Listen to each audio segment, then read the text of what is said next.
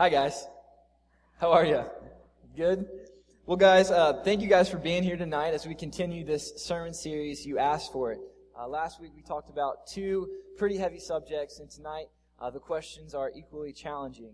Um, I gave Todd the opportunity to answer the question, What is a woman's role in ministry? So he's going to start tonight.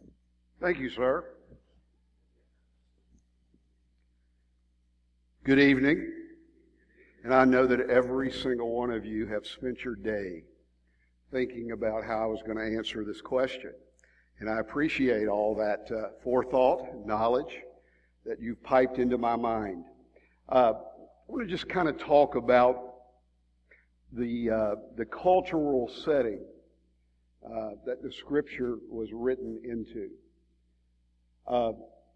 Beginning with Adam and Eve and the curse upon the woman because the woman uh, uh, was the, uh, the, the one who uh, kind of made the apple incident happen, and I'm I'm kind of mad about it still, as a matter of fact. But uh, there was a a distinct difference uh, in that culture that developed in the role of the woman and the role of the man in the Old Testament days even more distinct than in the New Testament days. But women in those days were thought of as uh, second class citizens. There was no inkling of equality, no uh, uh, credit, rarely ever given to women.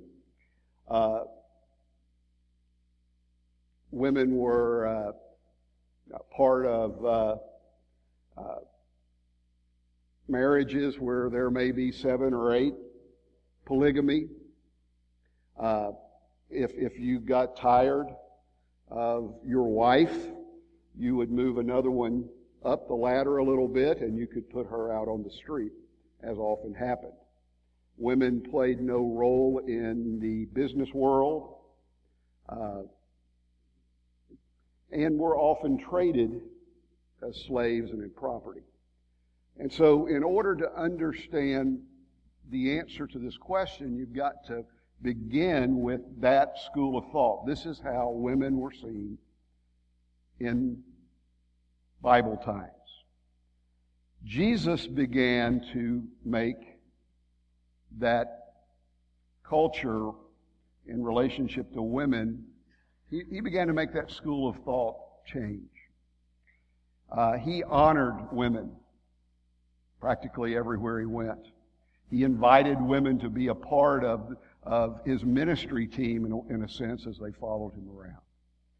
Uh, he would talk to women in public.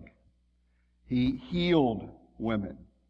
He offered the same mercy, grace, and status to women as he did to men. Some of those who were closest to him were females.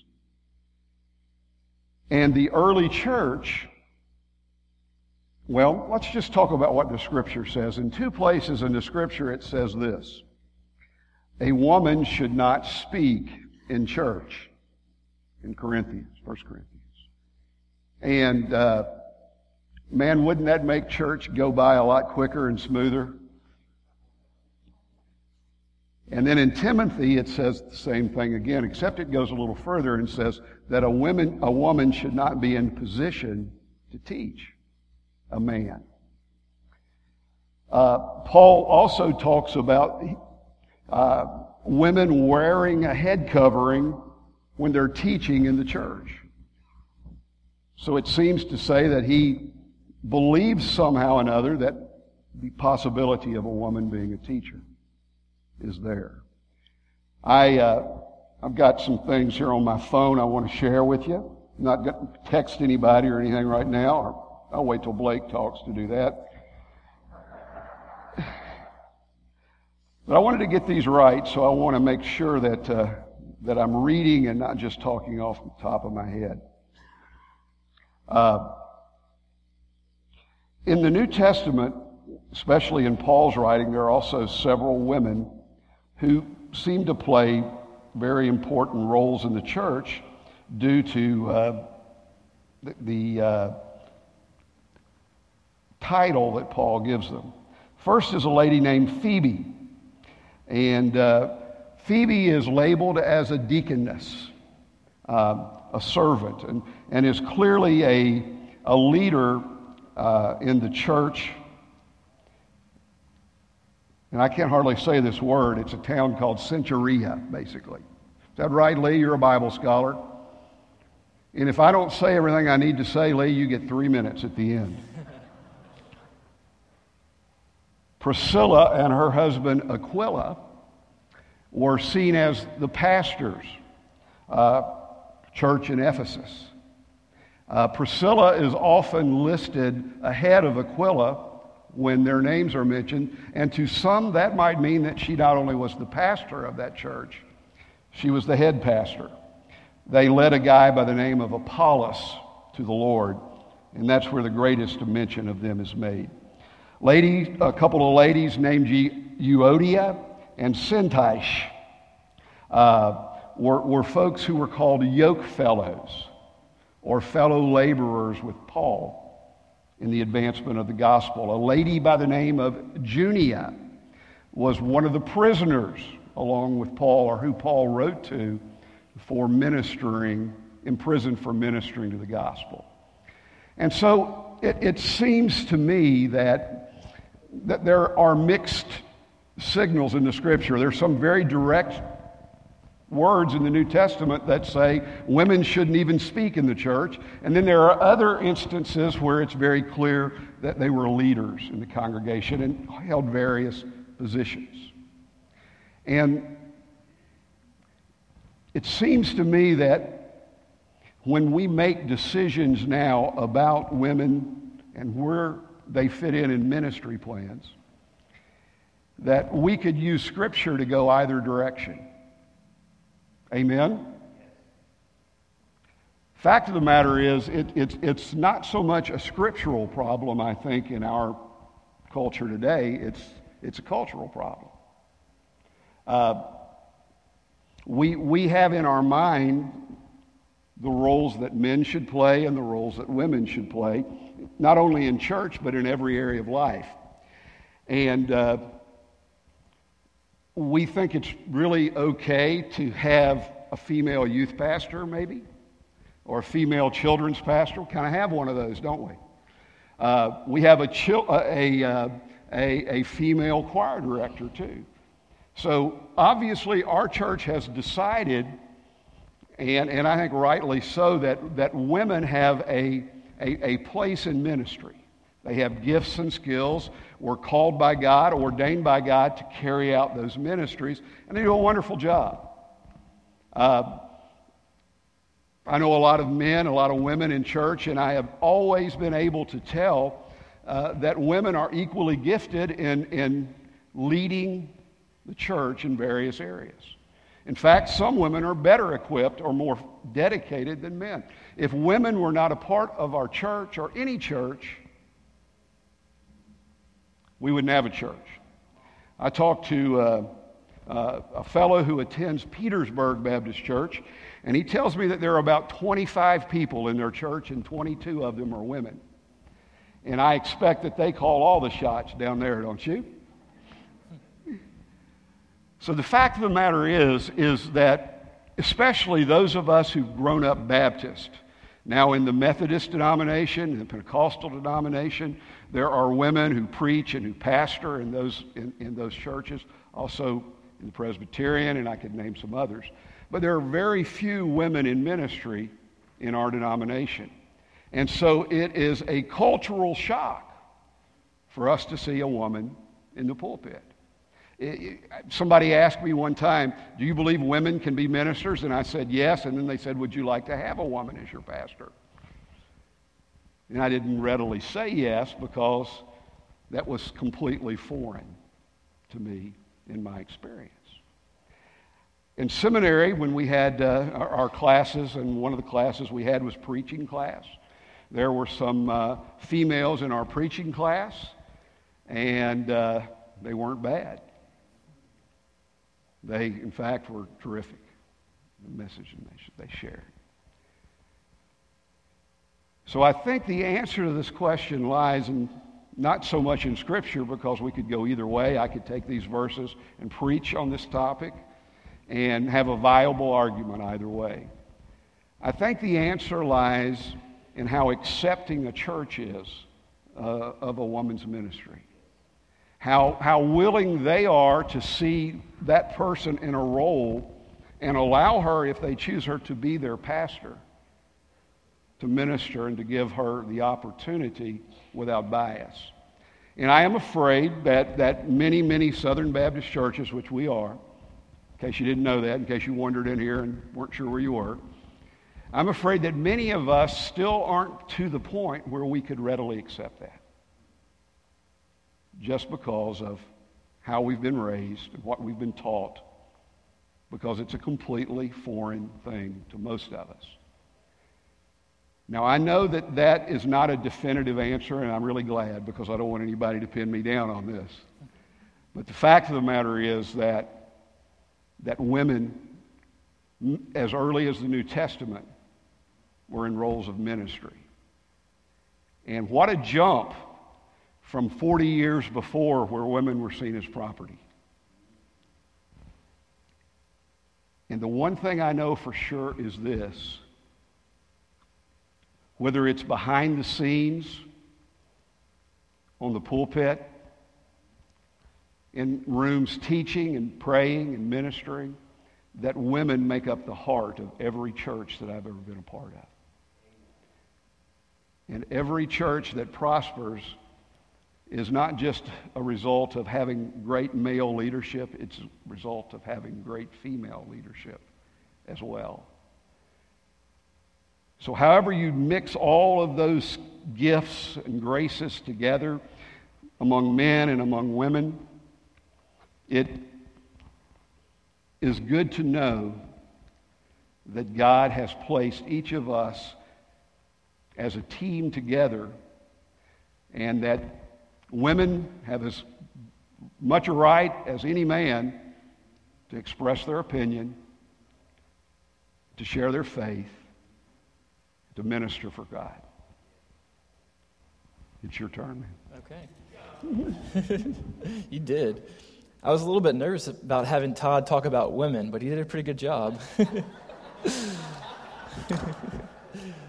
now, Todd seems to believe that I just call him up here to do my dirty work, but um, I actually believe that his question was pretty easy uh, comparative to this question that I have to answer um, because it can be heavy. And the fact of the matter is, um, as hard as it might be for some of us to accept, there is no clear cut answer.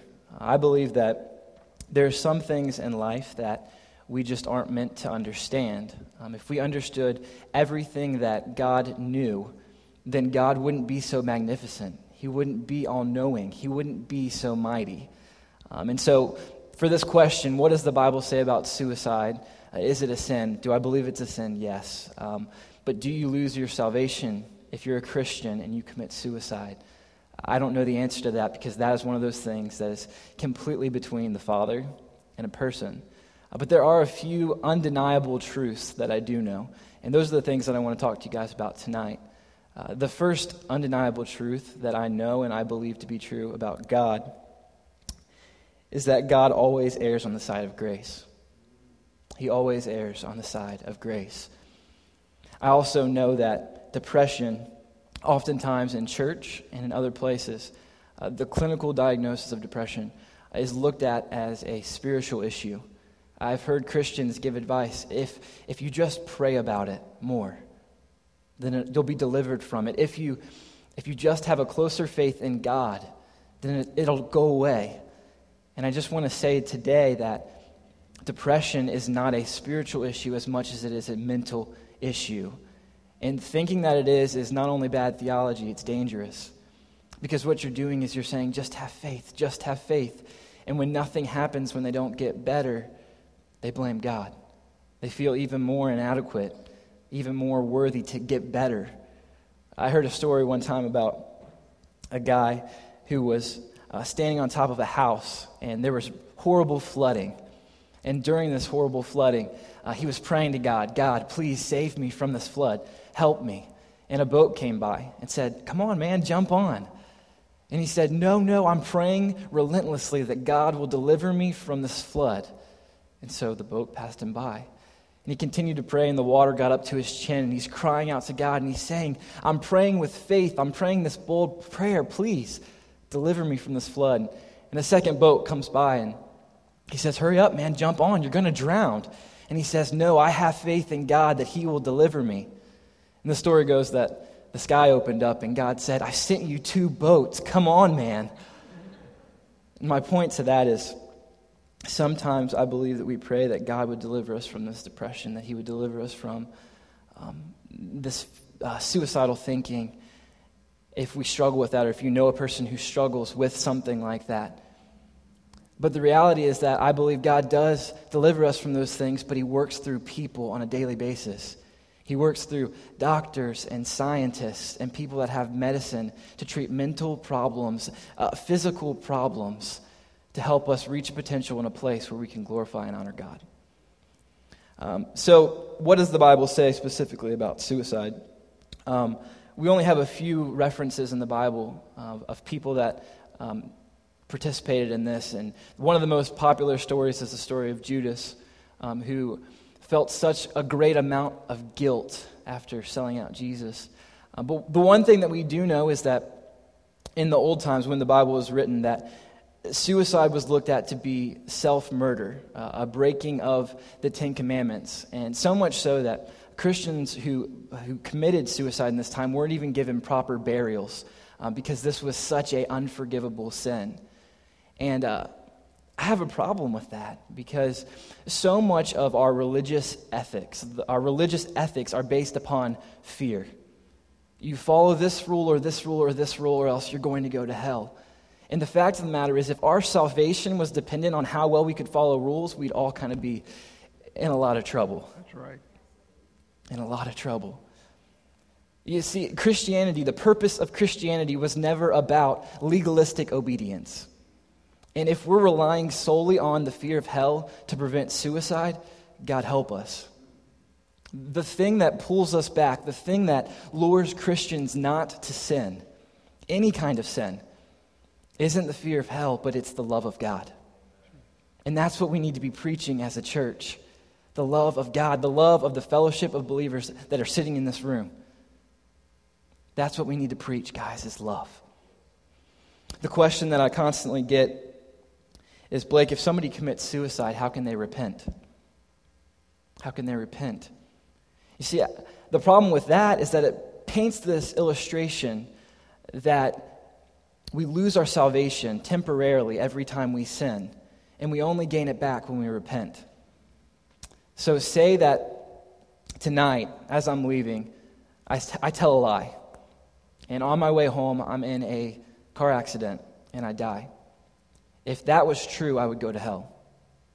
Or say today, I committed a sin and didn't even realize I committed the sin, and then I dropped dead of a heart attack. That belief would say that I go to hell. And as important as I believe continual repentance is to the Christian, we can't base our salvation upon it. We can't base our salvation upon it. So if you have a person in your life who has ended their life, who has got to that point where mentally they're not in their right mind, they've reached that, that place, you can take comfort in the fact that the only thing that decides a person's salvation is if they know the Father. It doesn't matter how the person died. It doesn't matter if suicide is the way that they died. Scripture is very clear that the only way to the Father is through Jesus Christ. And we know that uh, through Paul's letters that nothing separates us from the love of the Father, that we are concealed in Him, we're protected by Him. I mean, he even lists neither death nor life. Nothing can separate us from the love of the Father. It doesn't say nothing except for suicide. Says nothing. And the Bible says that Christians are known by their fruit love, joy, peace, patience, kindness, goodness, gentleness.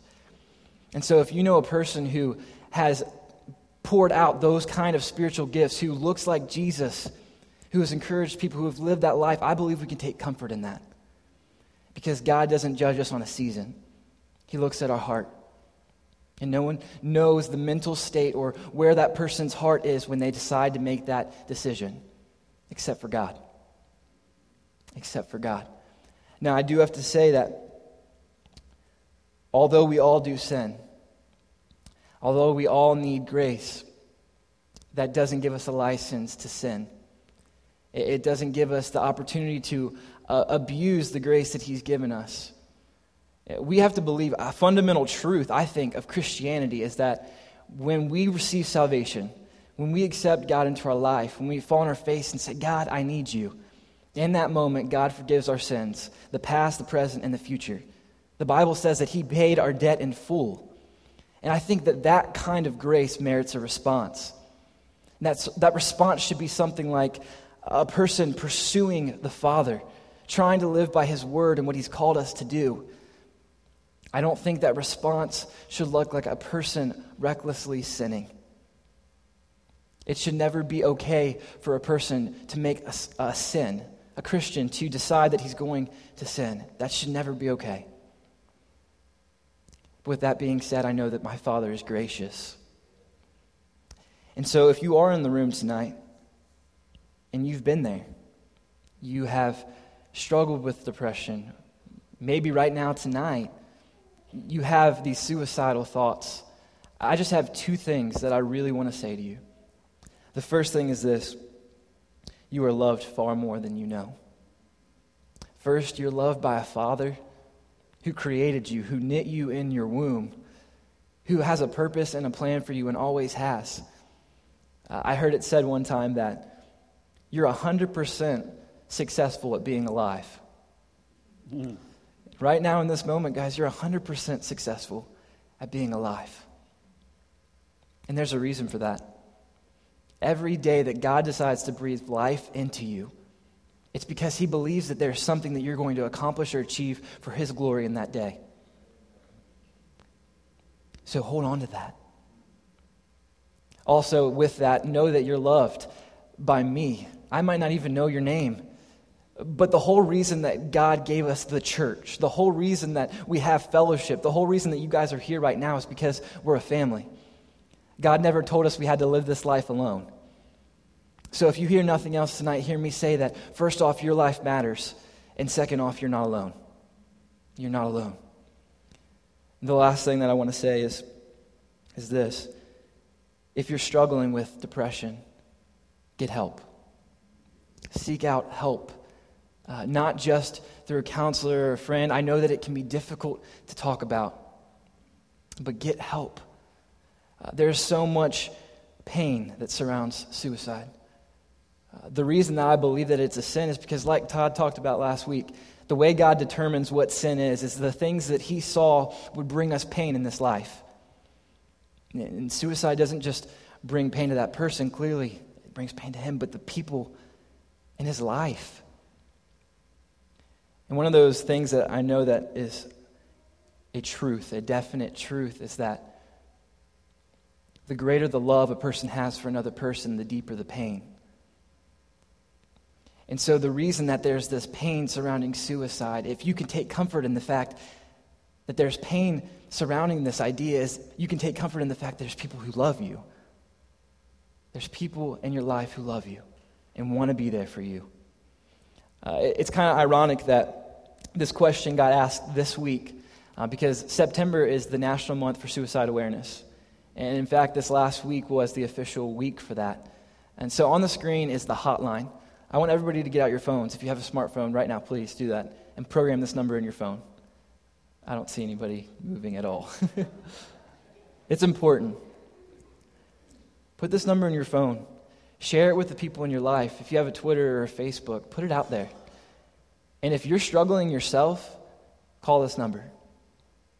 Call this number. Talk to Todd. Talk to me. Talk to someone. Don't keep this all inside. So, to answer the question, simply say that the only thing that determines your salvation is if you have a relationship with Jesus. So, tonight, I want to urge you that if you don't, you have the opportunity to. You have the opportunity to have a hope that anchors your soul. There's a, a passage in Psalms, And I, I think it speaks to what we're talking about tonight. It says this It says, Oh, my soul, bless God. From head to toe, I'll bless his holy name. Oh, my soul, bless God. Don't forget a single blessing. He forgives your sins, every one. He heals your diseases, every one. This is my favorite part. He redeems you from hell, saves your life. He crowns you with love and mercy, a paradise crown. He wraps you in goodness, beauty eternal. He renews your youth. You're always young in his presence. For Todd, he likes that last part the best. Amen. but my favorite part of that passage is he redeems you from hell, he saves your life. Would you hold on to that truth tonight? That you have the opportunity to be redeemed? As the band comes up and they get ready to go into this time of invitation and worship and song, if you don't know the Father who redeems, I challenge you to just say, you know what, God? I need you to come into my life. I need this hope. I'm at a place that's broken, that, that's failing. I know that people fail. Circumstances will fail, but God, you never will. You can do that tonight. That relationship is available for you tonight, and God wants you. Scripture tells us that He is jealous for me. He wants your heart. That's how much the God of the universe loves you. And so, if you don't have that relationship with Him, would you let tonight be that moment that you surrender?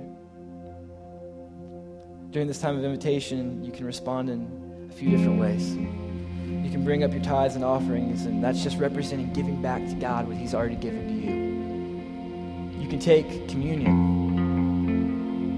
You know, communion is a, a pretty cool thing because it gives you a visual, visualization of what Jesus has done in your life. It gives you a, a reason to remember how good God is, as if we need a reason to remember that.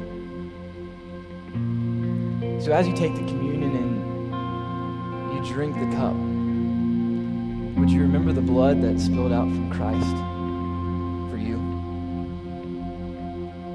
The blood that covered all of your sins, past, present, and future. That thing that paid your debt in full and made you clean. As you eat the bread, would you remember his body broken, beaten, and every single time that Roman guard lashed him, that was Jesus saying, I love you.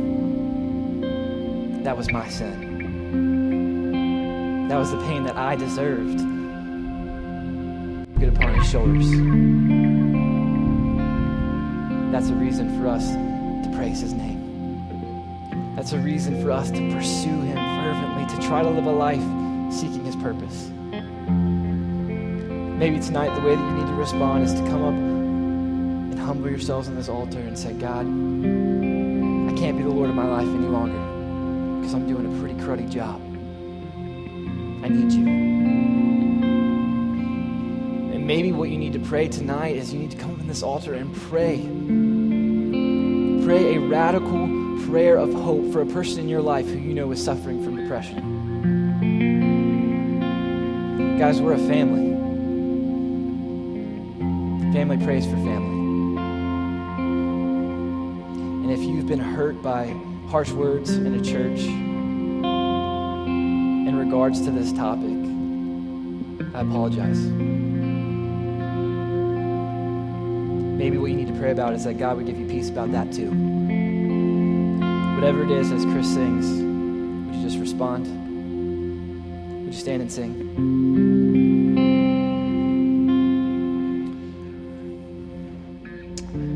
This next song we're going to sing um, tells the whole kind of story of uh, the gospel of what happened um, in Jesus' life and how he was sacrificed for us, um, all the bad that happened to him for our sake.